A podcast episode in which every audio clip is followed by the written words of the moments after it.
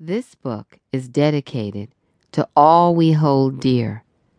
Nothing is ever lost because everything near and dear to the heart lives in our hearts forever.